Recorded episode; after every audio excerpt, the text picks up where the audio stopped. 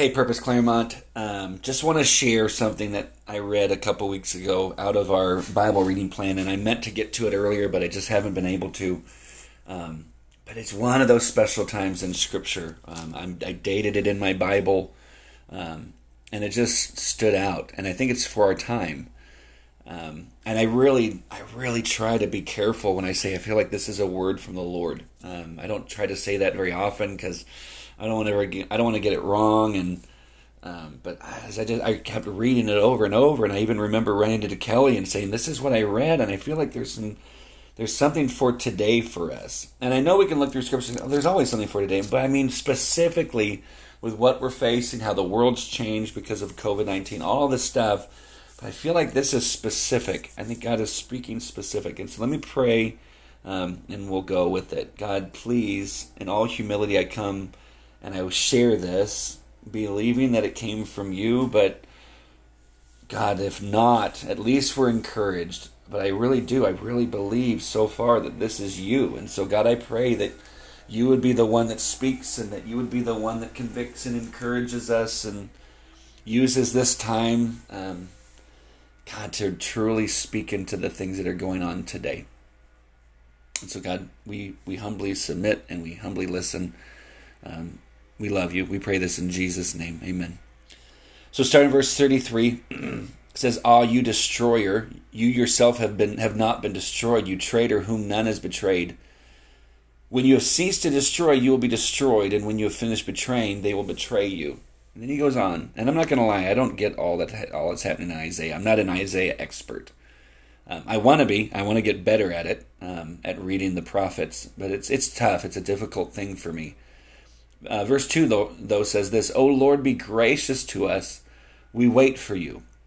That word wait, I think I brought it up in a, an online Bible study a couple days, or maybe last week. Um, we wait. What does it take to wait on God? It takes this hope filled trust. Like I, I can wait. I can wait patiently for God because I know God's going to come through because I know He's great. He's good. I have this trust in Him um, and His ability. And so, O Lord, be gracious to us. We wait for you. Be our, our, be our arm every morning, our salvation in the time of trouble. At the tumultuous noise, people peoples flee. When you lift yourself up, nations are scattered, and your spoil is gathered as the caterpillar gathers, as locusts leap, it is leapt upon. Now watch. Verse 5 The Lord is exalted, for he dwells on high. He will fill Zion with justice and righteousness and He will be the stability of your times. I would say, don't you think that we need stability? If anything that we're trying to figure out, okay, God, why is this happening? We might need uh, God to do a work in not only our nation, but the world where He is seen as the stability of our times. Nothing else, no one else, not economy, not political party, not anything else. It's just Him. But that He is the stability of your times abundance of salvation, wisdom, and knowledge. The fear of the Lord is Zion's treasure. The fear of the Lord, that my fear of who God is, is my treasure. It doesn't mean, uh, am I afraid of God? Absolutely. And then I'm not afraid because He tells me not to because He's for me. But just His size alone is terrifying. When you think of His power and His glory and His might, oh, He's terrifying. But then He says, no, no, don't be afraid. Don't be afraid. Goes on, verse 7 behold their their heroes. Now this is a I'm not I really am not trying to read I'm not trying to read the situations into scripture. I always want to read scripture and look at what's going on through the lens of scripture, but I guess think, man, maybe this is hitting somewhere.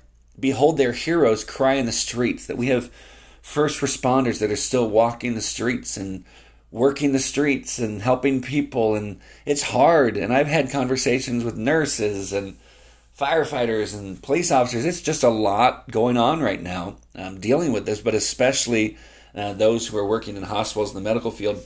Behold, their heroes cry in the streets, the envoys of peace weep bitterly. Now, watch, the highways lie waste, the traveler ceases. We're not moving around as much. Covenants are broken, cities are despised. There's no regard for man. The land mourns and languishes. Lebanon is confounded and withers away. Sharon is like a desert, and Bashan and Carmel shake off their leaves. Now, now watch. That's it's like paint this picture of how hard things are. Now watch verse 10. Now I will arise. Look at that. Now. He doesn't stop the bad from coming, but the, it has a purpose. Now I will arise. In order for me to see the exalted God, things got to get bad. And then he exalts himself. Now I will arise, says Lord. Now I will lift myself up. Now I will be exalted. When we're in the place where we're, we're so low that finally we're looking up, we're so low that we're finally looking up, then we'll see God. He says, Now I'm going to come. Now I will arise. I will lift myself up. Now I will be exalted. You jump to verse 22. For the Lord is our judge, the Lord is our lawgiver, the Lord is our king. Now watch this, four words. He will save us. Now, friends, I don't know when this happens. I just know that He's got it. We put our faith and trust in our judge, in our lawgiver, in our king. Why? Because He will save us. He's a Savior. That's part of who He is. Verse 24, down to verse 24, and this is it. And no inhabitant will say, I am sick. Oh, I long for that day. Now, we will always have sickness. But when you hear sick, it all comes down to one thing that we're really focused in right now. And no inhabitant will be sick. The people will dwell there. I'm sorry, the people who dwell there will be forgiven their iniquity. Friends, that's the key.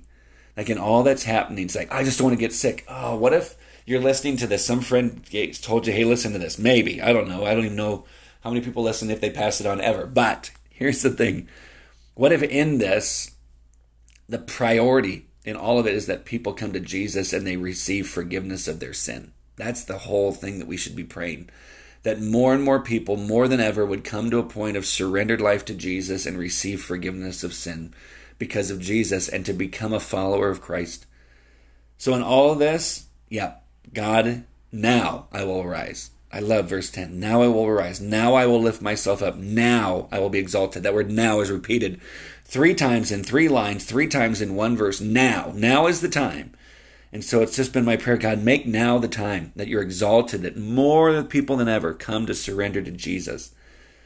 I, I feel like it's a fitting word for today. Receive it as you sense, and God, I pray that God gives us discernment so we're receiving it well um, and then living it out um, and trusting Him. We can wait for Him because we can trust Him. We have this hope filled trust in Him.